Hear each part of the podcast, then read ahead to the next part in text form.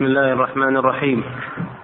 الحمد لله رب العالمين وصلى الله وسلم على عبده ورسوله نبينا محمد وعلى آله وأصحابه أجمعين. قال الناظم رحمه الله تعالى ومكروه استئماننا أهل ذمة لإحراز مال أو لقسمته اشهدي بسم الله الرحمن الرحيم.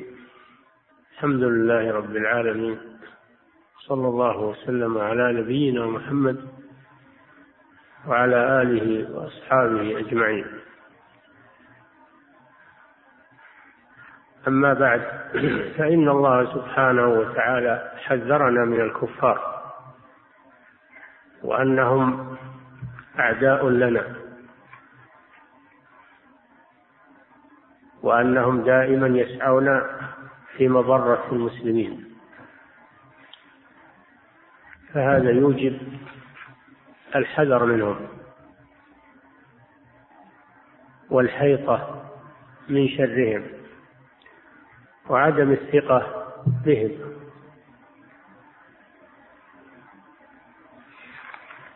وأهل الذمة المراد بهم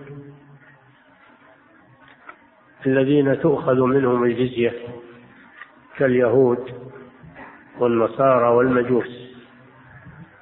الطوائف الثلاث هؤلاء تؤخذ منهم الجزية ويقرون على دينهم بشرط أن يخضعوا بحكم الإسلام.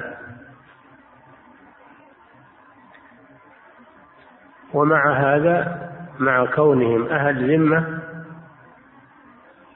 لا نست... لا نأمنهم ونوليهم شؤوننا الخاصة. قال الله جل وعلا يا أيها الذين آمنوا لا تتخذوا بطانة من دونكم من دونكم يعني من غيركم من غير المسلمين. لا يألونكم خبالا دائما يريدون لنا الضرر. فإذا مكناهم من شؤوننا تمكنوا من الإضرار بنا. فلا يكونون بطانة للمسلمين يعني خاصة بطانة يعني خاصة لهم يتخذونهم في شؤونهم الخاصة. ويفضون إليهم بأسرارهم ويطلعون على أمور المسلمين لأنهم خونة. ثم قال جل وعلا ودوا ما عنتم. ما عنتم يعني ما يتعبكم. فهم يودون دائما ويفرحون بما يتعب المسلمين. ثم قال جل وعلا قد بدت البغضاء من أفواههم. فهم دائما يتكلمون بتنقص المسلمين تنقص الإسلام والتماس العيوب. بدت البغضاء من أفواههم يعني من كلامهم وما ينطقون به. وما تخفي صدورهم أكبر. ما تخفي صدورهم من الحقد والبغض للمسلمين أكبر لأنهم أعداء في الدين. والعداوة في الدين هي أكبر أنواع العداوة. كل العداوة قد ترجى مودتها إلا عداوة من عاداك في الدين. عدو الدين لا يمكن أن يحبك أبدا. ثم قال جل وعلا قد بينا لكم الآيات يعني العلامات الدالة على على بغض الكفار للمسلمين والكيد لهم و وإضمار الشر لهم. إن كنتم تعقلون. دل على أن الذي لا يتنبه وأن وأنه يمنح الثقة للكفار أنه غير عاقل. يعني غير عاقل العقل المميز بين الضار والنافع. هذا كله تحذير.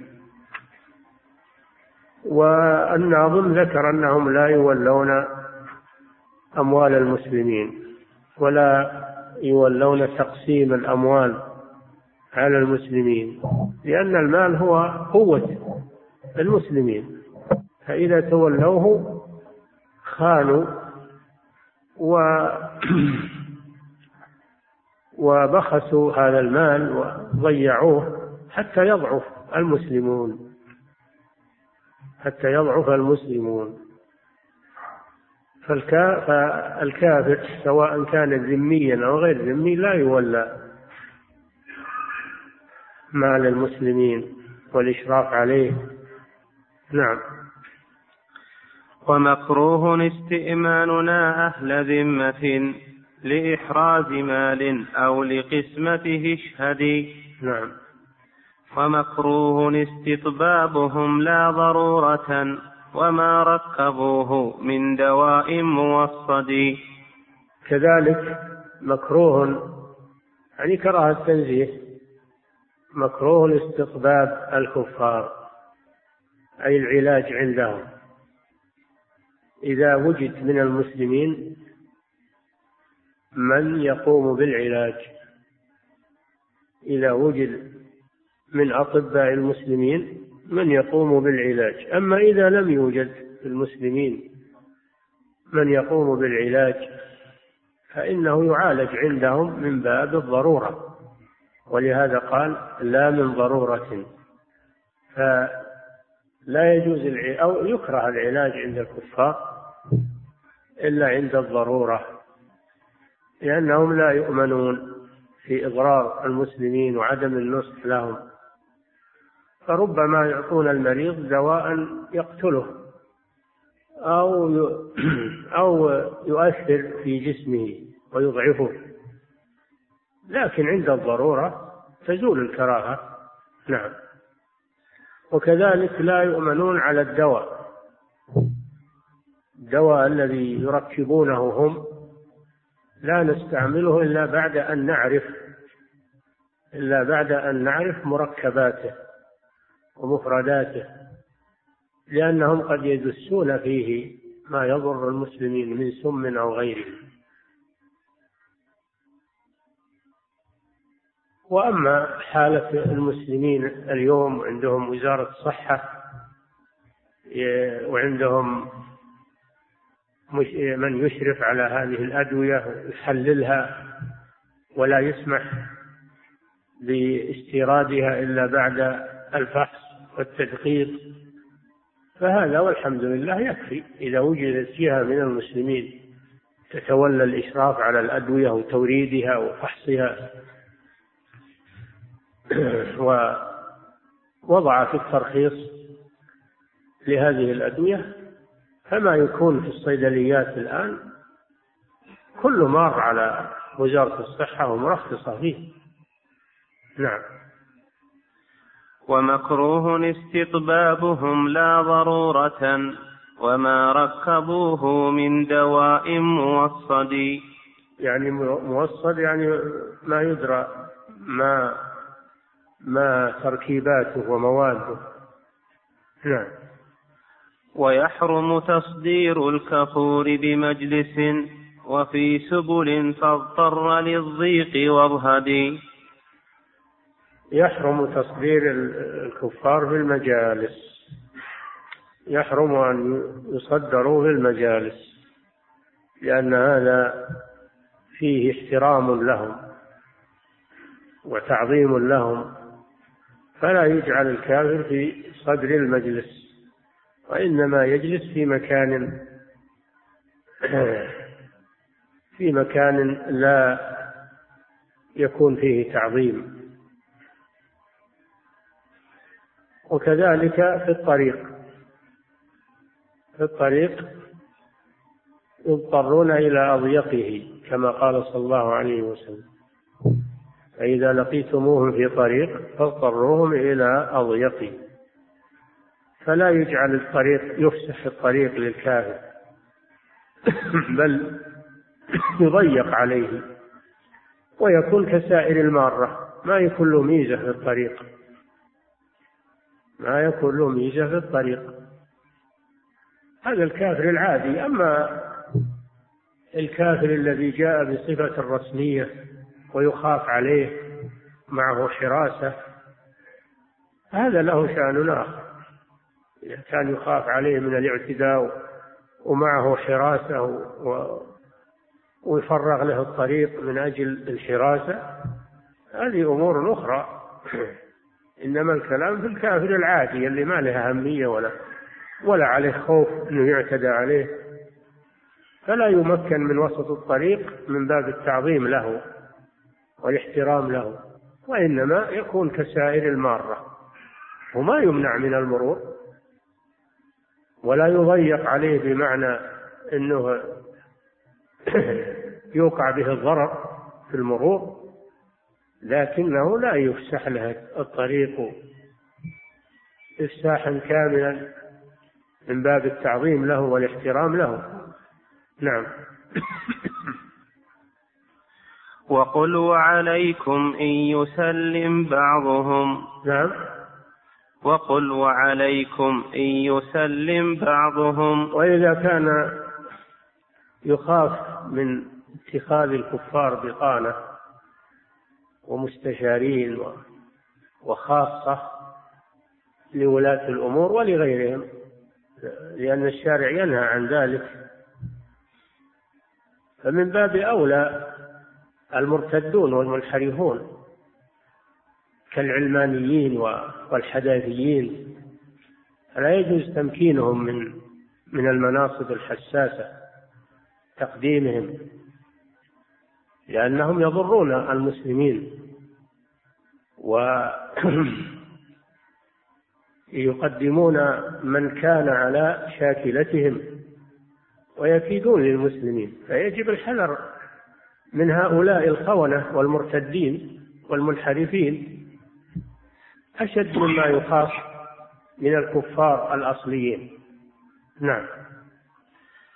وقل وعليكم إن يسلم بعضهم مجيبا وجوبا لا تجزه لمبتدي. كذلك من التعامل مع الكفار خصوصا اليهود والنصارى أنهم لا يبدأون بالسلام. ولكن إذا سلموا يرد عليهم فيقال وعليكم. قوله صلى الله عليه وسلم لا تبدأ اليهود والنصارى بالسلام وإذا سلموا عليكم فقولوا عليكم. هذا مما يعامل به الكفار من اليهود والنصارى وغيرهم أننا لا نبدأهم بالسلام. ولكن إذا سلموا نرد عليهم بأن نقول وعليكم. نعم. نعم. وقل وعليكم إن يسلم بعضهم. مجيبا وجوبا لا تجزه لمبتدي. لا تجزه لمبتدي أن المسلم يبدأ الكافر بالسلام. وإنما يجوز الرد أو يجب يجب الرد. يجب الرد بأن تقول وعليكم. نعم.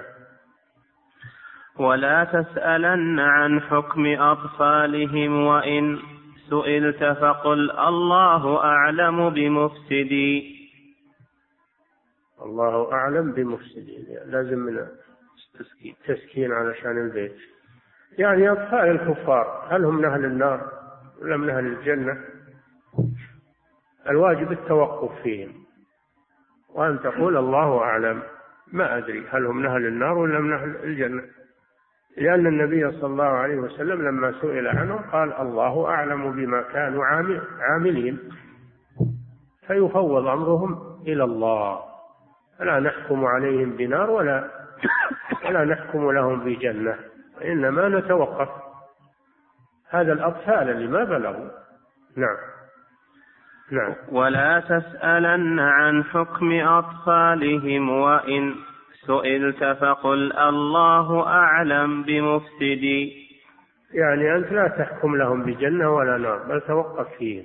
وإذا سئلت فقل الله أعلم بمفسد أي بالمفسد منهم فهو أعلم سبحانه بما كانوا عاملين فيفوض أمرهم إلى الله سبحانه وتعالى. نعم. ولا بأس شرعا أن يطبك مسلم وتشكو الذي تلقى وبالحمد تبتدي. نعم.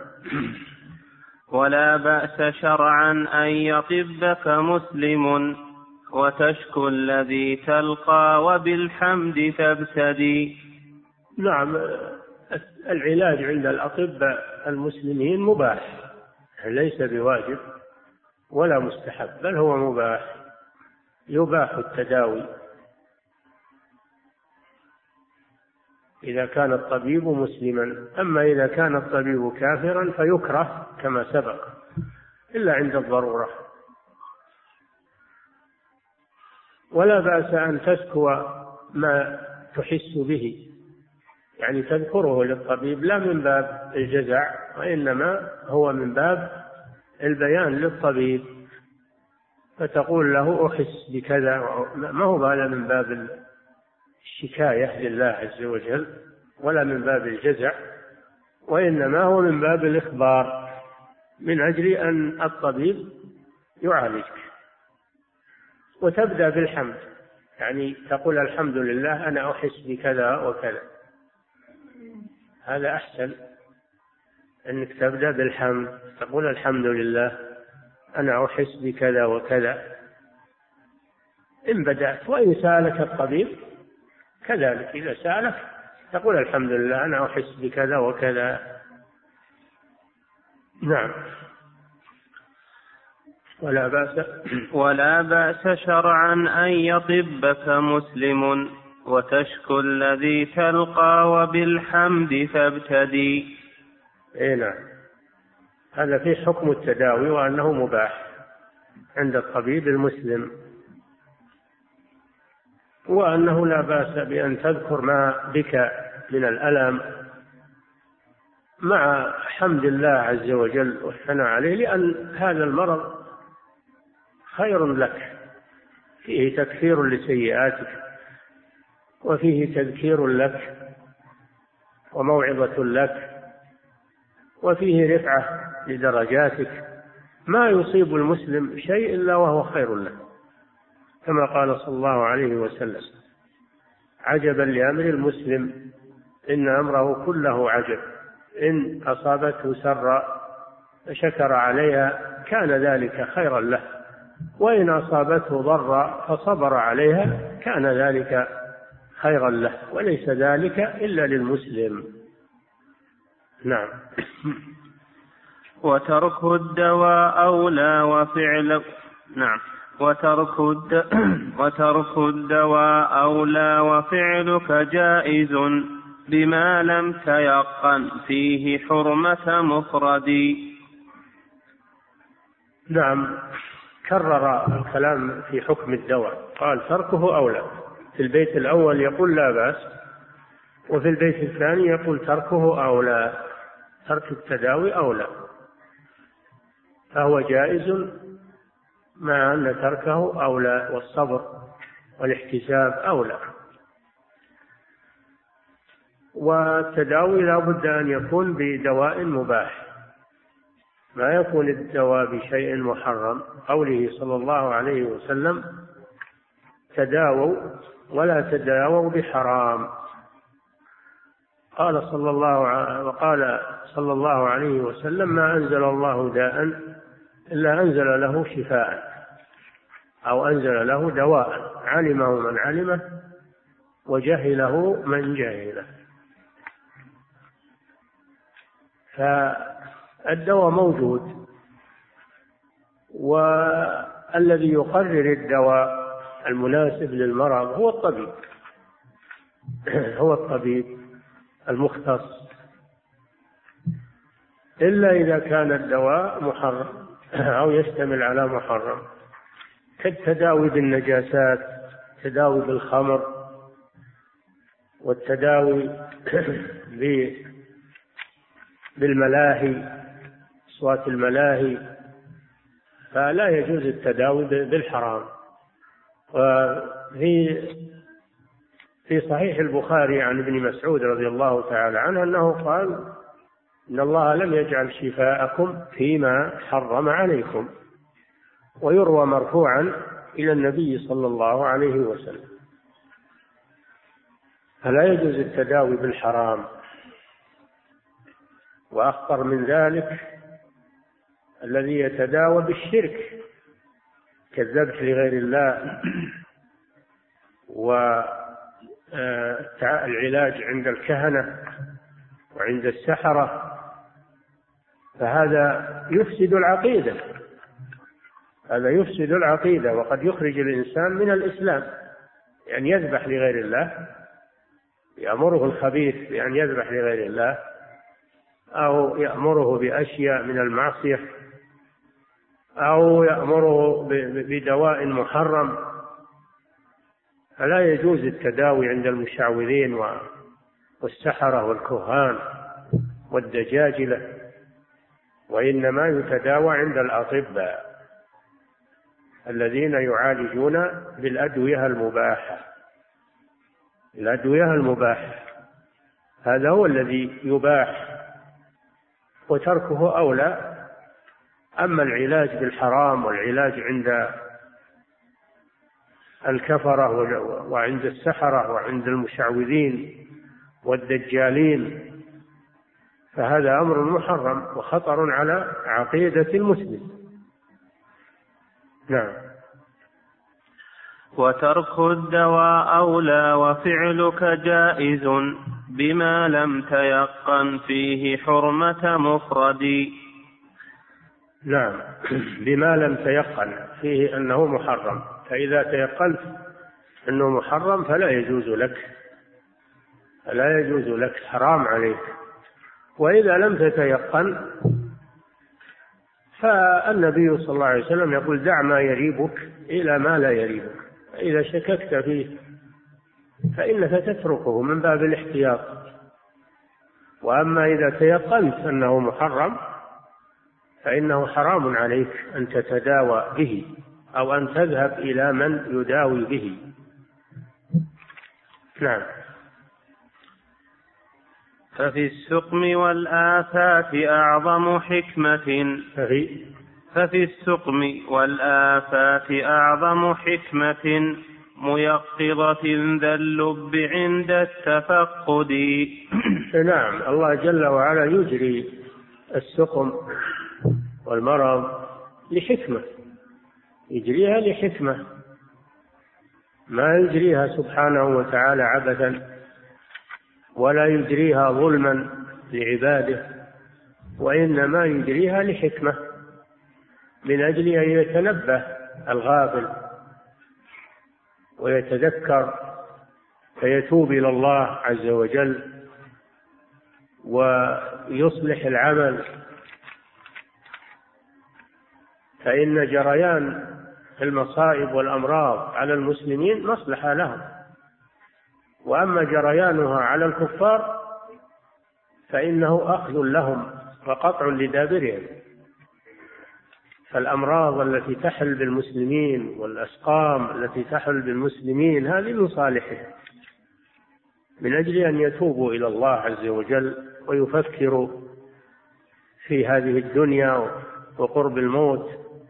فهي منبهة وموقظة ومذكرة يستفيد منها المسلم. وكم من عاص مفرط يصاب بمرض ثم يتوب إلى الله عز وجل وتحسن حاله ويرجع إلى الله عز وجل بسبب ما أصابه. الله حكيم عليم وهو لا يجري هذه الآفات والأمراض على عباده المؤمنين من أجل أن يضرهم بها. وإنما يجريها لأجل أن ينبههم بها ومن أجل أن أن يكفر بها عنهم سيئاتهم ومن أجل أن يرفع بها درجاته ربما يكون الإنسان له منزلة في الجنة لا يبلغها بعمله فيصيبه الله بهذه الأمراض من أجل أن يرفع درجاته حتى يبلغ هذه المنزلة. وربما لا يزال المرض والمصائب للمؤمن حتى يخرج من الدنيا وليس عليه خطيئة. يخرج من الدنيا وليس عليه خطيئة. خلاف الكافر فإنه يمسك عنه حتى يتحمل الذنوب ويوافي بها يوم القيامة وهو محمل بالذنوب. فلله سبحانه وتعالى في ذلك الحكمة. وفيها مصلحة للمسلمين وإن كان فيها ألم فيها مرض فيها لكن المسلم يصبر. يصبر على ذلك لأنه من صالحه. نعم. ينادي لسان الحال جدوا لترحلوا عن المنزل الغث الكثير التنكد نعم من من فوائد الأمراض أنها تنذرك بالرحيل من هذه الدنيا وأنك لن تبقى فيها منعما وسالما فهو يذكرك بالموت لأجل أن تستعد له. فهذا من فوائد المرض والآفات أنه ينبهك للموت وقرب الرحيل وأن تتذكر أن هذه الدنيا ليست بدار مقام ولا بدار لذة وسرور وإنما هي دار ابتلاء وامتحان. فهذا من فوائد الأمراض والآفات التي تصيب المسلمين. نعم. أما لو أنهم لم يمرضوا ولم يصبهم شيء لغفلوا لغفلوا عن أنفسهم وساموا في هذه الدنيا ولم ينتبهوا حتى يفجأهم الموت وهم على غفلة وعلى غرة. نعم. أتاك نذير الشيب بالسقم مخبرا بأنك تتلو القوم في اليوم أو غد. نعم ومن النذر التي تذكر بالموت الشيب. فإن الشيب منذر بانقضاء العمر. وهو علامة على قرب الموت. وجاء في قوله تعالى أولم نعمركم ما تذكر فيه من تذكر وجاءكم النذير أن النذير هو الشيب فإذا شاب الإنسان ماذا ينتظر؟ ما ينتظر إلا الموت ما بعد الشيب إلا الموت. فعليه أنه يستعد ويختم عمره بالأعمال الصالحة. ما بعد المشيب. طول أمل ولا بعد المشيب آه، أمل في البقاء في هذه الدنيا. الشاب يمكن أنه يظن أنه لا يزال على على مهلة أنه شاب وأن باقي له بقية من عمره لكن إذا بدأ الشيب ما ما بيجي ميدان. ما بيجي لك ميدان ما بعد الشيب إلا الموت. نعم. أتاك نذير الشيب بالسقم مخبرا بأن وأيضا الشيب إذا بدأ الشيب بدت الأسقام. الله الذي خلقكم من ضعف ثم جعل من بعد ضعف قوة ثم جعل من بعد قوة ضعفا وشيبة يخلق ما يشاء وهو العليم القدير. فأيضا الشيب يأتي معه الضعف. والمرض والأسقام. فهذا أيضا من من النذر التي تنذر الإنسان عن الغفلة والإعراض والتمادي في الشهوات ونسيان الآخرة. نعم. أتاك نذير الشيب بالسقم مخبرا. بأنك تتلو القوم في اليوم أو غد. تتلو القوم يعني الأموات يعني تتبعهم في اليوم أو غد أو من بكرة أو من قريب يعني. الغد ليس بالضروري أن المراد به ما بعد اليوم المباشر إنما حتى ولو كان بعد اليوم بعشر سنين بثلاثين سنة مدة تنطوي كأنها لم تكن. تنطوي كأنها لم تكن. نعم. فخذ أهبة في الزاد فالموت كائن فما منه من جاء ولا عنه عن ددي. إي نعم. خذ أهبة. خذ أهبة من من الأعمال الصالحة. قال الله جل وعلا وتزودوا فإن خير الزاد التقوى. تزودوا للآخرة بالتقوى. لأن الموت لا بد منه. لو أن أحد يبي يبقى تظن أنك أنت هذا الشخص الذي سيبقى. لكن ما في أحد. كل نفس ذائقة الموت. ما في أحد يبي يبقى. فما من الموت مهرب أبدا. ولكن عليك بالاستعداد له. قال صلى الله عليه وسلم تذكروا هذه اللذات يعني الموت فإنكم لا تذكرونه في كثير إلا قلله ولا في قليل إلا كثر أكثروا أكثروا من ذكرها هذه من اللذة. لا تغفل عن الموت يكون على بالك دائما تستعد له بالتوبة والأعمال الصالحة. حتى إذا جاءك الموت إذا أنت على استعداد. ولا يأتيك الموت وأنت مضيع ومفرط فدندن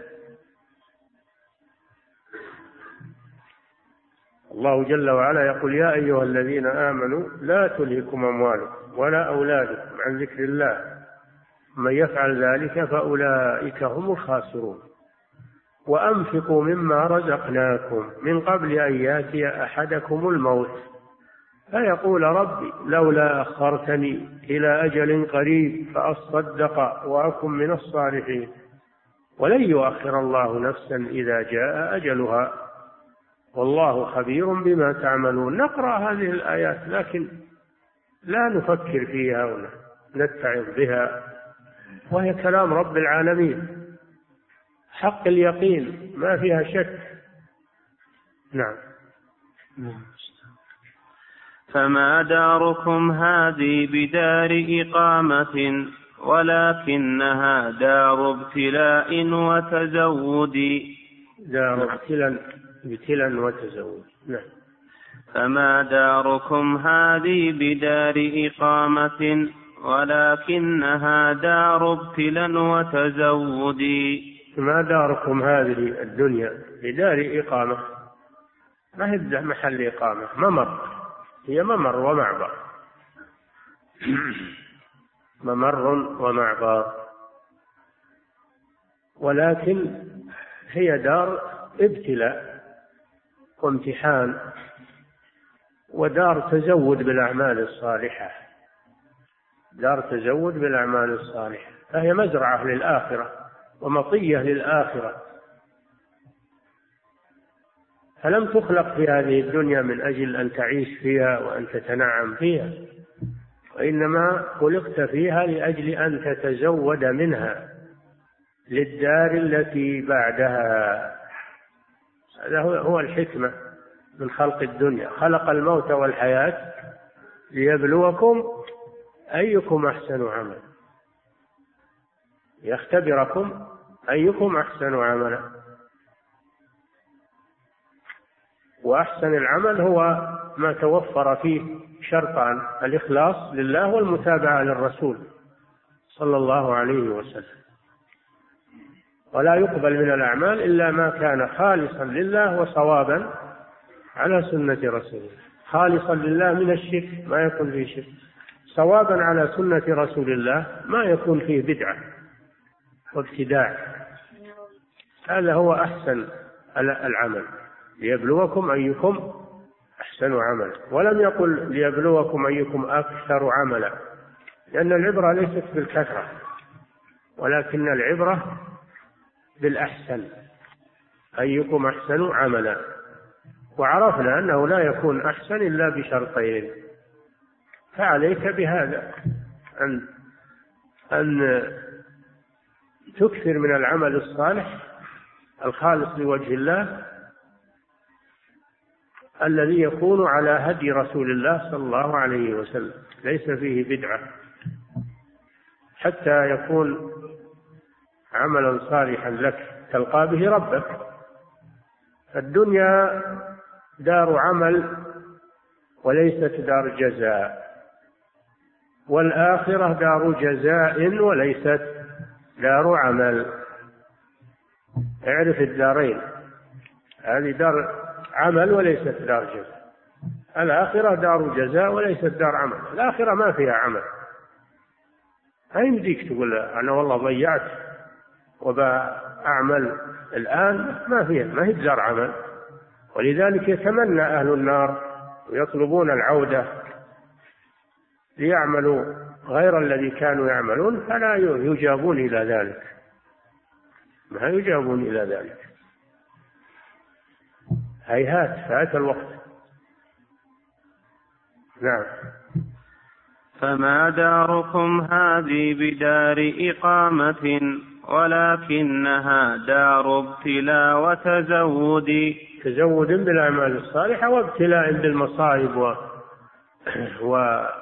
والآفات. فهي دار كدر ما فيها شيء صافي. دار كدر. فيها لذة وفيها فيها فيها لذة ملذات وفيها أسقام وأمراض ومكدرات مخلوطة. دار الدنيا مخلوطة. أما دار الآخرة فهي إما دار نعيم ليس معه ليس معه مكدر وإما دار عذاب ليس معه نعيم أبدا. نعم. أما جاءكم عن ربكم. الآخرة ما هي مخلوطة مثل الدنيا. الآخرة ما هي مخلوطة. فيه ناس في عذاب دائم ليس فيه لذة أبدا وفي ناس في نعيم دائم ليس فيه شقاء أبدا. وهم أهل الجنة. نعم. أما جاءكم عن ربكم وتزودوا فما عذر من وافاه غير مزود. أما جاءكم عن ربكم في القرآن قوله تعالى وتزودوا فإن خير الزاد التقوى. فما هو عذركم إذا وافيتم القيامة ولقيتم الرب سبحانه؟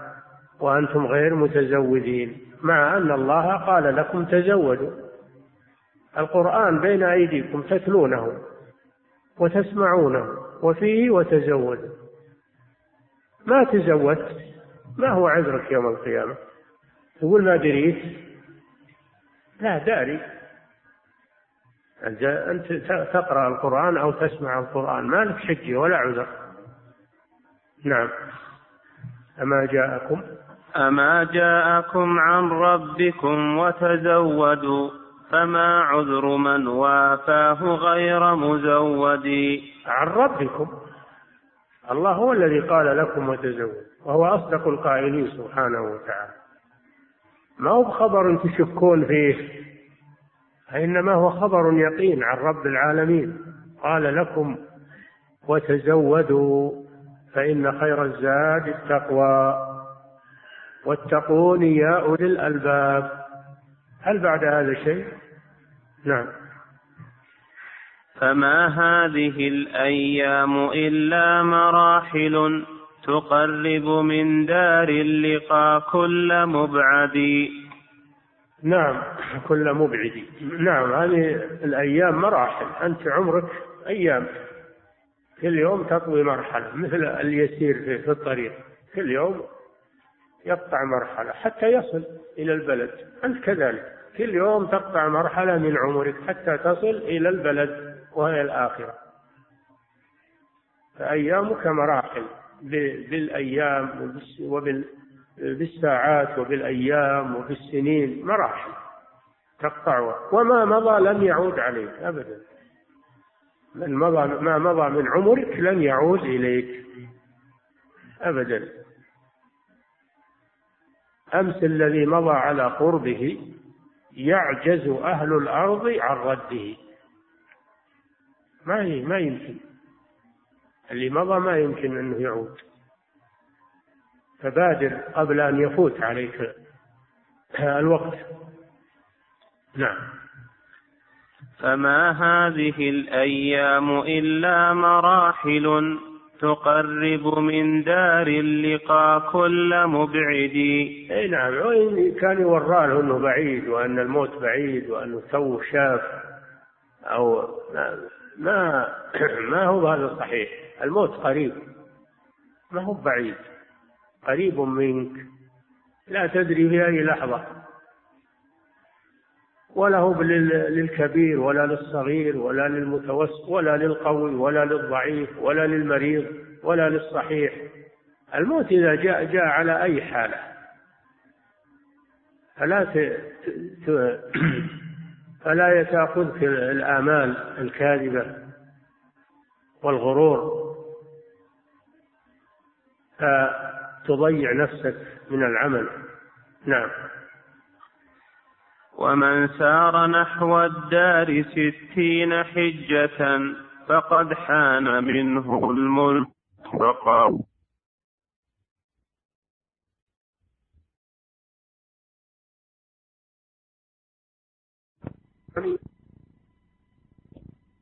يعني ثمان سنين.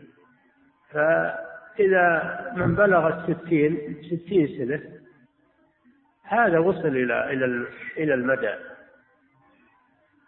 هذا وصل إلى المدى. ستين سنة وأنت تمشي وصلت ما بزي شيء. ما أفرض أنك عمرت إلى السبعين إلى الثمانين المدى قريب جدا أو إلى المئة حتى. المدى قريب ما يم... يا الله يمديك تتأهل. نعم.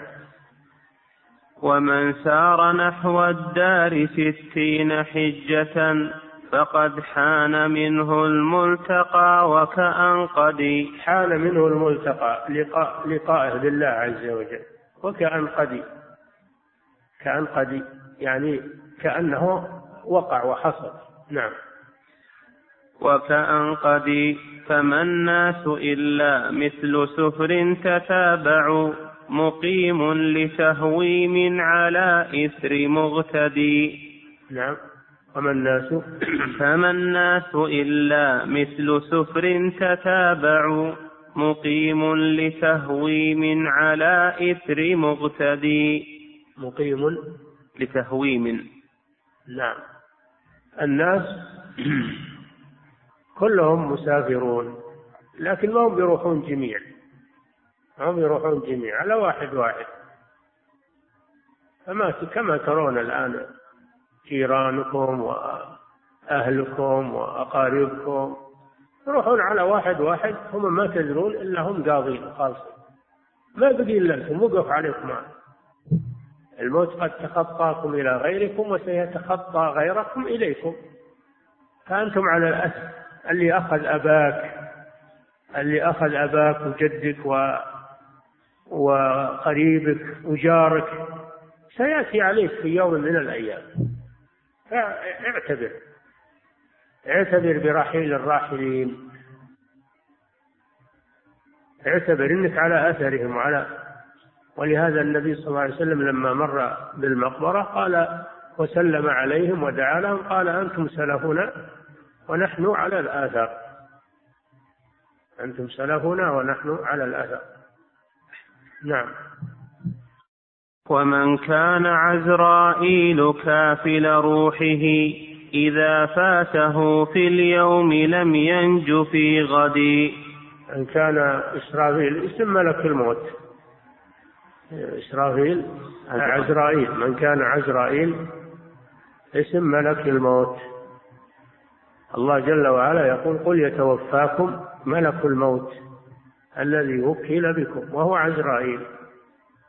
جاء في بعض الآثار اسمه عزرائيل. آه، الله وكل إليه قبض الأرواح وكل بكم. إما جاءك اليوم سيأتيك غدا. كما جاء قريبك وجارك ومن حولك سيأتيك غدا. قل يتوفاكم ملك الموت الذي يوكل بكم ثم إلى ربكم ترجعون. نعم. ومن كان عزرائيل كافل روحه إذا فاته في اليوم لم ينج في غد. نعم. ومن روحه في الجسم منه وديعة فهيهات أمن يرتجى من مردد. روحك التي في جسمك والتي تكون حياتك بها هذه وديعة أودعها الله فيها في جسمك وسيأخذها في يوم من الأيام؟ عارية أو وديعة مردودة إلى مالكها وهو الله سبحانه وتعالى. والوديعة معروف أنه ما ما تبقى عند الوديع والعارية ما تبقى عند المستعير. فهذه الروح عارية أو وديعة ستسترد في يوم من الأيام. ما هي ملك لك؟ ما هي ملك لك؟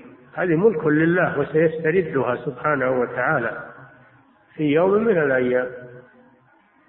نعم. فما حق ذي لب يبيت بليلة بلا كسب إيصاء وإشهاد شهد. نعم فما؟ فما حق ذي لب يبيت بليلة بلا كسب إيصاء وإشهاد شهد. بلا كسب.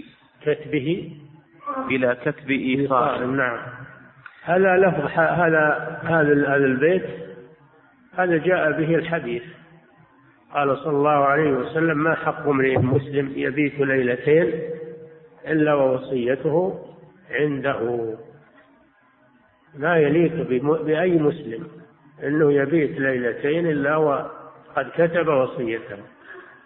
كتبها عند كاتب وأشهد عليها حتى تثبت. والوصية كما سبق لكم. قد تكون واجبة وقد تكون مستحبة. فإن كانت بالحقوق التي له والتي عليه التي له عند الناس والتي عليه للناس والودائع التي عنده والأمانات فإن الإيصاء بها واجب لئلا تضيع. فيجب أنه يكتب وصية لفلان كذا عندي وعنده لي كذا وكذا لئلا تضيع الأموال بعده والحقوق تضيع بعده. عندي ودايع عندي عارية لفلان من أجل أن لا تضيع على صاحبها. فيكتب هذا ويوثقه أما الوصية بشيء من ماله بعد موته في سبيل البر هذا مستحب وليس بواجب. إن أراد يوصي بشيء وإن ترك فلا حرج. والأجر سيأتيه على كل حال بإذن الله. لأن الذي يأكله الورثة ويتمولونه أجره له. قال صلى الله عليه وسلم إنك أن تذر ورثتك أغنياء خير من أن تدعهم عالة يتكفرون الناس. لكن الله تصدق عليك بشيء من مالك بعد موتك تكتبه توصي به في في في سبل البر ليستمر أجره لك بعد موتك. هذا مستحب. ولكن لا تقول بكتب الوصية عقب عشرين سنة أو ثلاثين سنة أو في آخر حياتي. اكتبها الآن الآن اكتبها. خلها عندك وهي ما هي مقربة أجل ولا مبعدة أجل. خلها عندك احتياط. ما تقول أنا أتمنى الموت ولا أحكم على نفسي بالموت مثل ما يقول بعض الناس. لا هي ما تقرب أجل ولا تبعد أجل. أجلك مكتوب ولا هو بناقص ولا زايد. لكن هذه الوصية من باب إبراء الذمة ومن باب الاحتياط. نعم. فما حق ذي لب يبيت بليلة؟ ذي لب يعني عاقل. اللب يعني العاقل. نعم. فما حق ذي لب يبيت بليلة بلا كتب إيصاء وإشهاد شهد. كذلك ما يكفي أنك تكتب كتابة عادية بل تكتب بإشهاد تشهد عليها شاهدين من أجل أن تثبت. نعم. ومن وواجب الإيصاء على وواجب الإيصاء على المرء إن يكن عليه حقوق واجبات التردد. هذه الوصية الواجبة. البيت الأول في الوصية المستحبة والثاني في الوصية الواجبة وهي الحقوق. نعم. وواجب الإيصاء على المرء إن يكن عليه حقوق واجبات التردد. أن ترد إلى أصحابها. نعم. ومن يوص في إثم كإحداث بيعة وكتب لتوراة والإنجيل يردد. الوصية إذا كانت على عمل محرم فهي باطلة فلا تصح. كما لو أوصى أنه يبنى في ثلثه بيعة أو كنيسة معبد لليهود والنصارى. هذه وصية باطلة ولا تجوز لأنها إعانة على الكفر أو أوصى بماله بثلث ماله بأن يكون على أشياء محرمة كإقامة المآتم أو البناء على القبور. والأضرحة أو أن يقام بها حفلات حفلات بدعية كاحتفال المولد وغيره أو أوصى بأن يجعل فيها محل لبيع الخمور ومصنع مصانع للخمور. كل هذه أمور محرمة والوصية بها بها باطلة. نعم. ومن يوص في إثم كإحداث بيعة بيعة البيعة يعني معبد اليهود. نعم. ومن يوص في إثم كإحداث بيعة نعم. وكتب لتوراة والإنجيل يردد. أو أوصى بأن يستنسخ بها الكتب السابقة في التوراة والإنجيل. هذه كتب منسوخة. هذه كتب منسوخة. الصحيح منها منسوخ ولا أكثرها محرف وباطل. وكذب على الله عز وجل لأنهم أدخلوا في التوراة والإنجيل من الكذب والكفر والشرك. الشيء الكثير فهي إما محرفة وإما منسوخ الصحيح منها منسوخ. ولم يبق إلا القرآن الكريم. هو كتاب الله الأخير الباقي إلى أن تقوم الساعة. وما عداه من الكتب انتهى أجله. لكل أجل كتاب انتهى أجله. فلا يجوز الإيصاء بنسخ التوراة والإنجيل أو طباعة التوراة والإنجيل لأن هذا ترويج للكفر. ترويج للكفر وإعانة على الكفر.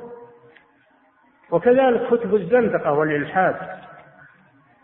ما يوصي بأن تطبع كتب الزندقة أو كتب الشرك كتب المشركين والقبوريين. ما يجوز هذا هذا حرام. فهذه وصية باطلة. نعم. وشارب خمر أو مغن ونحو ذا. أو يوصي لشارب الخمر لأنه يشرب خمر أو يشرب دخان أوقات. يقول هذا يشربه فلان شراب مسكر لأنه هو متعود على الشيء هذا. أو يشربه دخان أوقات. كل هذا حرام لا يجوز. نعم. وشارب خمر أو مغن ونحو ذا. أو يوصي لمغن بأن يشربها آلات له قنابير ومعازف ومزامير و أو أو يكون أو يكون تكون وصيته للمغنين والمطربين. هذا كله أعمال محرمة. ولا تنفذ هذه الوصية. إذا أوصى للمغنين والمطربين أو أوصى بها لآلات له. كل هذه وصايا محرمة لأنها إعانة على الباطل. الله جل وعلا يقول ولا تعاونوا على الإثم والعدوان. إنما الوصية التي تكون على بر وإحسان. نعم. وشارب خمر أو مغن ونحو ذا من العون في فعل المعاصي لمعتدي. من العون في فعل المعاصي لكل معتد لحدود الله عز وجل فهذا لا يجوز أن يوصى له. لا يجوز أن يوصى له بما يعينه على العدوان وعلى المعصية ويمول من مال الوصية. ويتمادى في الفسق والمعاصي أو تعمر بها دور الشرك دور الكفر أو تنسخ بها كتب الضلال تطبع بها كتب الضلال. كل هذه أمور محرمة. أو تقام فيها مؤسسة تقام فيها مؤسسة تنشر الإلحاد والكفر والشر. نعم.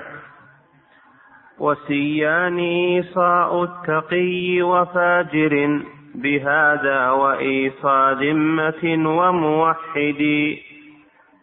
يستوي في هذه الأمور المحرمة الوصية من مسلم والوصية من كافر كله باطلة. الوصية من مسلم والوصية من كافر كلها باطلة لأنها إعانة على الإثم والعدوان. نعم. ولا بأس أن لا يقال مثلا ما يقال إذا أوصى كافر لهذه الأمور تنفذ وصيته لأنه كافر. لأنه كافر فتنفذ وصيته بنسخ التوراة والإنجيل وإقامة معابد اليهود والنصارى. حتى ولو كان كافر ما تنفذ هذه الوصية لأنها إعانة على الإثم والعدوان. نعم. ولا بأس أن يخبي الفتى كفنا له لحل وآثار الرضا والتعبد. نعم يقول له لا بأس أن الإنسان يولم كفنه يولم خرقه يكفن بها من أجل أنه يتذكر الموت ومن أجل أنه يستعد. ولكن هذا فيه نظر والله أعلم. يعني ما ما كان السلف يجعلون أكفانا عندهم إلا لو كان ما هناك كفن الأكفان ما هي متيسرة فهو يعده لأن الأكفان ما هي متيسرة. أما إذا كانت الأكفان متيسرة والأقمشة موجودة وإنما يعد من أجل التذكر التذكر يتذكر بدون الكفن. تذكر بالقرآن ذكر بالقرآن من يخاف وعيد. يتذكر بالقرآن العظيم ما هو بإعداد خرقة ويتهيأ للموت بالعمل الصالح ما هو بالكفن. نعم. فبادر هجوم الموت في كسب ما به تفز به يوم القيامة واجهدي نعم هذه وصية عامة. يقول بادر بادر بالعمل الصالح ليوم القيامة ما دام إنك متمكن. ما دام إنك متمكن من العمل ولا تضيع الفرصة. فقد تؤخر العمل على ظن إنك ستعمل بعد سنين أو بعد أيام ولا تدرك هذه الأيام. تخترم قبلها. فيفوت عليك العمل الصالح. فبادر بادر بالتوبة. نعم. إنما التوبة على الله الذين يعملون السوء بجهالة ثم يتوبون من قريب من قريب. فأولئك يتوب الله عليهم. كان الله عليما حكيما. وليست التوبة للذين يعملون السيئات حتى إذا حضر أحدهم الموت قال إني تبت الآن. ما تقبل التوبة عند الموت. توبة قبل الموت تقبل. ما لم يغرغر ما لم تبلغ الروح الغرغرة تقبل توبته فبادر بالتوبة وإصلاح العمل ولا تؤجل إلى الغد. قد لا تدرك الغد. نعم. فكم غبن مغبون بنعمة صحة ونعمة إمكان اكتساب التعبد. نعمتان مغبون فيهما كل مسلم. الصحة في الأبدان الصحة والفراغ. الصحة والفراغ. لأنك ما دمت صحيح بادر أنك تقوى على العمل وتصلي وتصوم. لأنه يمكن يجيك وقت تمرض ولا تستطيع. تصوم ولا تستطيع تصلي. والفراغ. الفراغ بادر لا تضيعه باللهو والغفلة بل بل إشغله بالطاعة. إشغله بالطاعة. هذا نعمة أعطاك الله إياه ومكنك فإذا فرغت فانصب مكنك الله من العمل فلا تضيع الفراغ. لأن بعضهم يقول أنا بقتل الوقت. يبي يقتل الوقت. يستعمل اللهو واللعب والغفلة ويقول نبي نقضي الوقت نبي نقتل الوقت. الوقت ثمين كيف تقتله؟ هو عدو لك. الوقت كسب لك. فعليك باغتنامه. عليك بشغله. بطاعة الله عز وجل ولا تضيعه باللهو واللعب والفضائيات وكذا وكذا والأمور البلاوى التي شغلت الناس اليوم. نعم. فكم غبن مغبون بنعمة صحة؟ الصحة الصحة قبل الموت قبل قبل السفر. نعم. فكم غبن مغبون بنعمة صحة؟ ونعمة إمكان اكتساب التعبد. وهو الفراغ وهو الفراغ اللي فيه اللي فيه إمكانية للتعبد. نعم. فنفسك فاجعلها وصيك مكثرا لسفرة يوم الحشر طيب التزود. فنفسك فنفسك فاجعلها وصيك مكثرا نعم. لسفرة يوم الحشر طيب التزود. عليك بنفسك عليك بنفسك لا تضيعها ولا تكونوا كالذين نسوا الله فأنساهم أنفسهم. أولئك هم الخاسرون. نعم. أواصل أحسن الله إليكم الأسئلة نعم. أواصل أو أقرأ لا. الأسئلة لا، خلاص. نعم. فنفسك فاجعلها يكفي؟ نعم. أحسن الله إليكم صاحب الفضيلة. هذا سائل يقول صافحت كافرا حيث هو الذي بدأ بالمصافحة ومد اليد فهل علي في هذا شيء؟ الحديث إنما جاء بالكلام. إذا قال السلام عليكم قولوا وعليكم. أما المصافحة ما جاء فيها شيء ما أدري. نعم. أحسن الله إليكم صاحب الفضيلة. هذا سائل يقول هل يجوز للمرأة أن تتعرى للطبيب ليكشف عليها؟ وهل الطبيبة أفضل؟ وهل علي إثم إذا ذهبت بزوجتي للطبيب وتركت الطبيبة المرأة؟ ما دام فيه امرأة طبيبة مختصة فلا يجوز لك الذهاب إلى الرجل. هذا سيأتي. سيأتي إن شاء الله. فلا يجوز علاج المرأة عند الرجل إلا عند الضرورة إذا لم يوجد طبيبة من النساء. ولا يجوز علاج الرجل عند المرأة إلا إذا عند الضرورة إذا لم يجد طبيب مختص من الرجال. وإذا جاز للضرورة فالطبيب يجوز له يكشف محل العلاج فقط. يكشف محل العلاج فقط ولا يزد على محل الحاجة. نعم. أحسن الله إليكم صاحب الفضيلة. هذا السائل يقول ما حكم التعلم على يد الكافر في العلوم غير الشرعية؟ وكيف يكون التعامل مع المعلمين الكفار؟ فهل يجوز القيام له والتبسم له وحسن التعامل معه؟ هذا من الابتلاء والامتحان. التعلم عند الكفار في أمور الدين هذا لا يجوز قطعا. وأما في أمور الدنيا اكتساب الخبرات والمهارات والصناعات فإذا لم يوجد في المسلمين من يتعلم عليه هذه الأشياء والمسلمون بحاجة إلى هذه الخبرات فلا بأس أن يتعلمها من الكفار. لكن على أن يتمسك بدينه وعقيدته ولا يخضع للكفار أو يلين للكفار في أمور دينه. نعم. أحسن الله إليكم صاحب الفضيلة. هذا السائل يقول في قول النبي صلى الله عليه وسلم في المجوس سنوا بهم سنة أهل الكتاب. هل يشمل ذلك حل ذبائحهم وصيدهم والزواج منهم أم أنه خاص بأمر معين؟ لا هذا في الجزية فقط. سنوا بهم سنة أهل الكتاب. جاء في آخر النص غير ناكح نسائهم ولا آكل ذبائحهم. استثنى. استثنى. لكن بعض العلماء يقول هذا الاستثناء من الرسول صلى الله عليه وسلم فهو مرفوع. وبعضهم يقول لا هذا مدرج من كلام الراوي. على كل حال ما يحل من المجوس إلا أخذ الجزية فقط.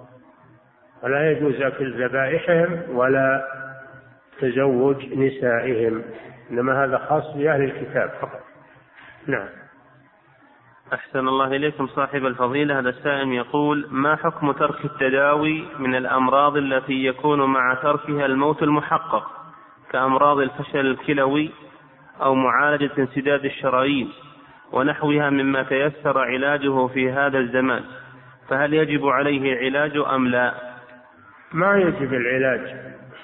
عند الجمهور ما يجب إنما هو مباح وله أن يتركه. وأما قوله أنه يفضي إلى الموت المحقق فما هو صحيح ما هو صحيح قد يشفيه الله سبحانه وتعالى. وكم من مريض بلغ سن يعني أيس منه الأطباء وأيس منه وشفاه الله عز وجل. أما أنه قال هذا المرض أنه يفضي إلى إلى الموت قطعا هذا غير صحيح. نعم. وإذا مات الحمد لله على ملة الإسلام. نعم. أحسن الله إليكم صاحب الفضيلة.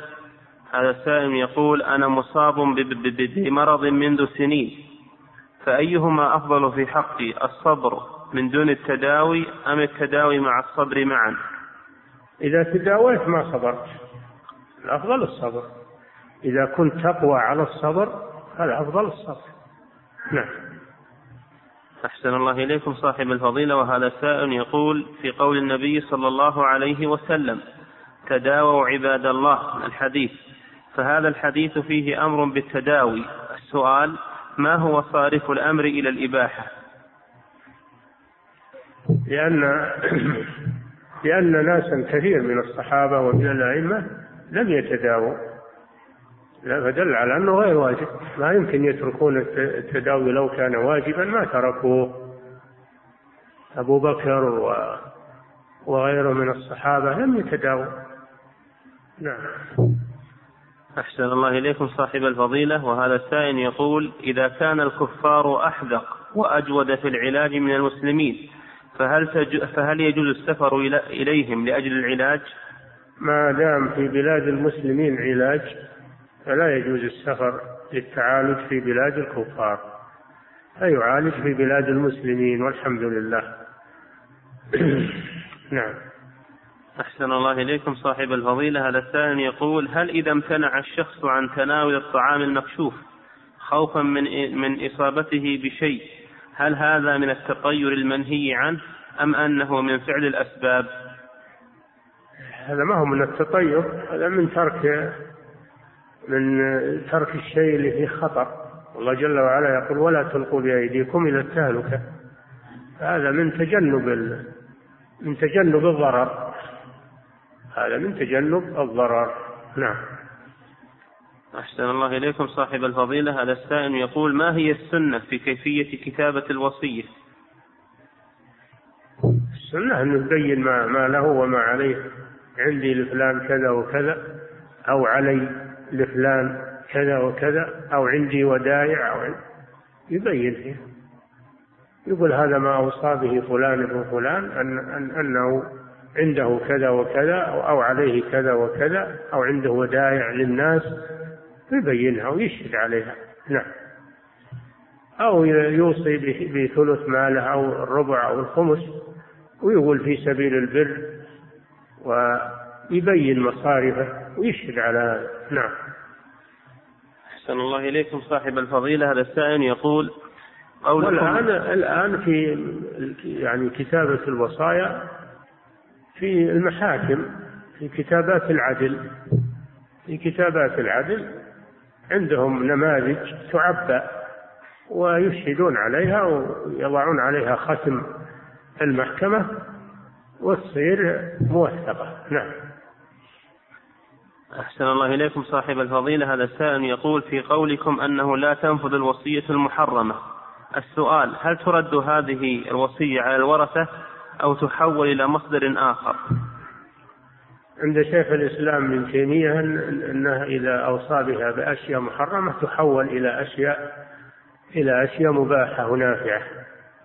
نعم. تصير كالمال الضايع كالمال الضايع يصرف في المصالح. المصالح العامة.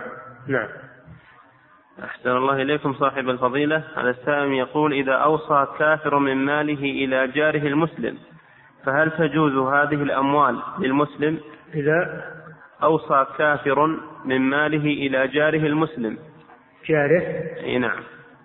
لا بأس. إذا أوصى كافر بمال للمسلم والمال هذا حلال ليس من كسب حرام لا بأس. في ذلك كما تجوز كما تجوز قبول الهدية من من الكفار. يجوز قبول الهدايا من الكفار. وقد قبل النبي صلى الله عليه وسلم الهدية من المقوقس ملك مصر كان نصرانيا. نعم. أحسن الله إليكم صاحب الفضيلة. هذا سائل يقول لو وجد الطبيب الكافر الحاذق. نعم. لو وجد الطبيب الكافر الحاذق المحترف. والطبيب المسلم المبتدئ. في نفس التخصص فأيهما أذهب إليه؟ إلى الطبيب المسلم ما دام أنه يقوم بالعلاج فتذهب إليه. ولا تذهب إلى الكافر لأنك لست محتاجا إليه. نعم. أحسن الله إليكم صاحب الفضيلة. هذا السائل يقول ما حكم العلاج بالتخدير بالبنج لا بأس شيء طيب. البنج يخدر به من أجل أنه ما يتألم ما يتألم المريض في العملية ولا يحس بها فهو من رحمة الله أوجده لعباده فلا مانع منه ولا ولا ضرر فيه. نعم.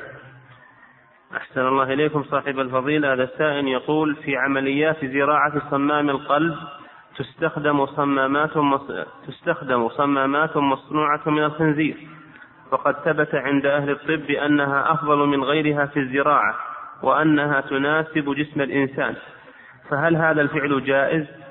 هذا للضرورة نعم. إذا إذا وصلت الحال إلى الضرورة فلا بأس. أما إذا كان ما وصلت للضرورة وهناك أشياء مباحة تغني عنها فلا يجوز استعمالها إنما تجوز عند الضرورة. نعم. الله جل وعلا يقول إلا ما اضطررتم إليه. نعم. أحسن الله إليكم صاحب الفضيلة. هذا السائل يقول ما حكم لبس الخاتم الحديد؟ وهل فيه حديث؟ وهل يقاس عليه الساعة التي من حديد؟ يباح لبس الخاتم من الحديد بدليل قوله صلى الله عليه وسلم للذي أراد أن يتزوج المرأة عند الرسول صلى الله عليه وسلم. قال التمس ولو خاتما من حديد. دل على إباحة الخاتم من الحديد. والساعة من الحديد لا بأس بذلك. نعم. بعض العلماء يقول يكره لأن الحديد حلية أهل النار. ولكن الرسول صلى الله عليه وسلم يقول التمس ولو خاتما من حديد فلو كان محرما لما أمره. نعم.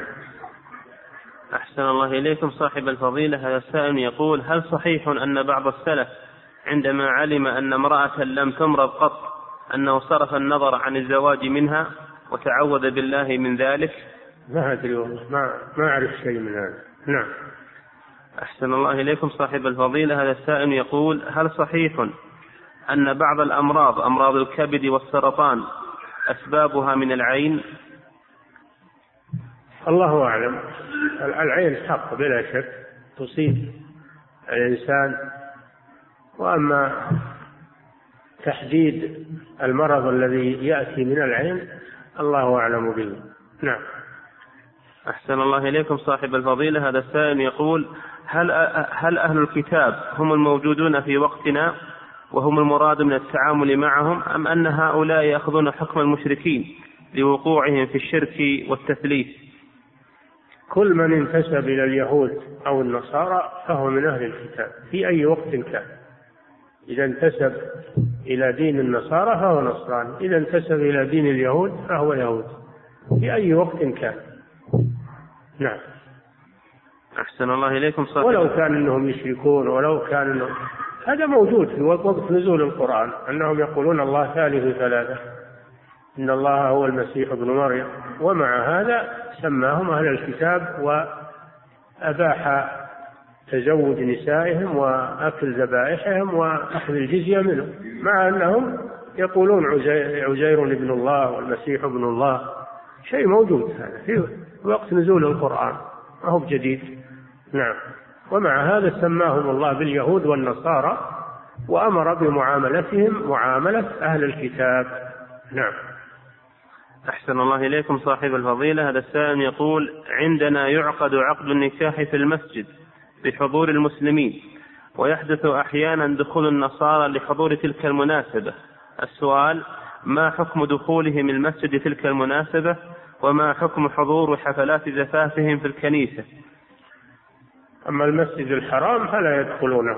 قوله تعالى إنما المشركون نجس فلا يقربوا المسجد الحرام بعد عامهم هذا.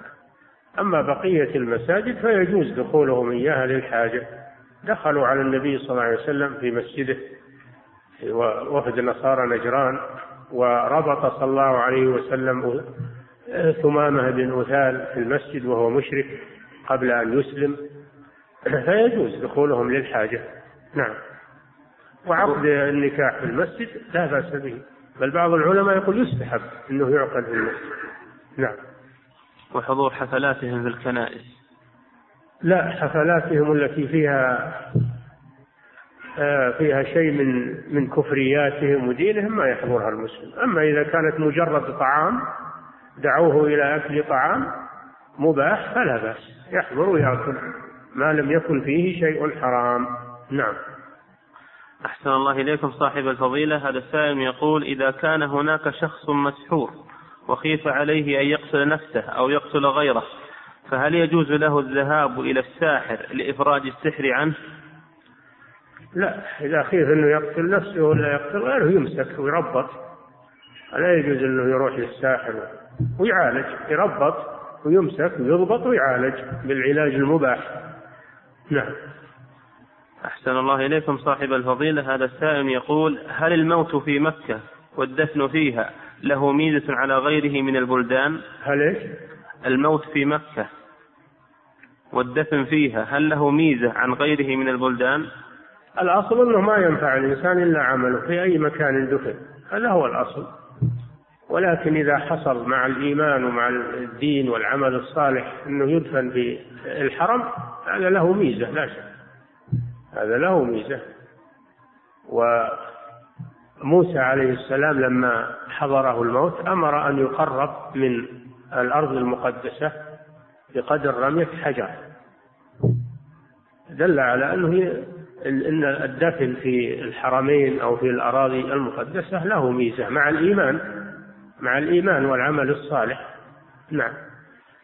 أحسن الله إليك. وأما من كان عمله سيء هذا ولو دفن في وسط المسجد ما ينفع شيء. ما ينفع. وأما من كان عمله صالح فهذا لو دفن في أي مكان من الأرض فإنه له عمله. نعم. جزاك الله خير. والله تعالى أعلم صلى الله وسلم على نبينا محمد.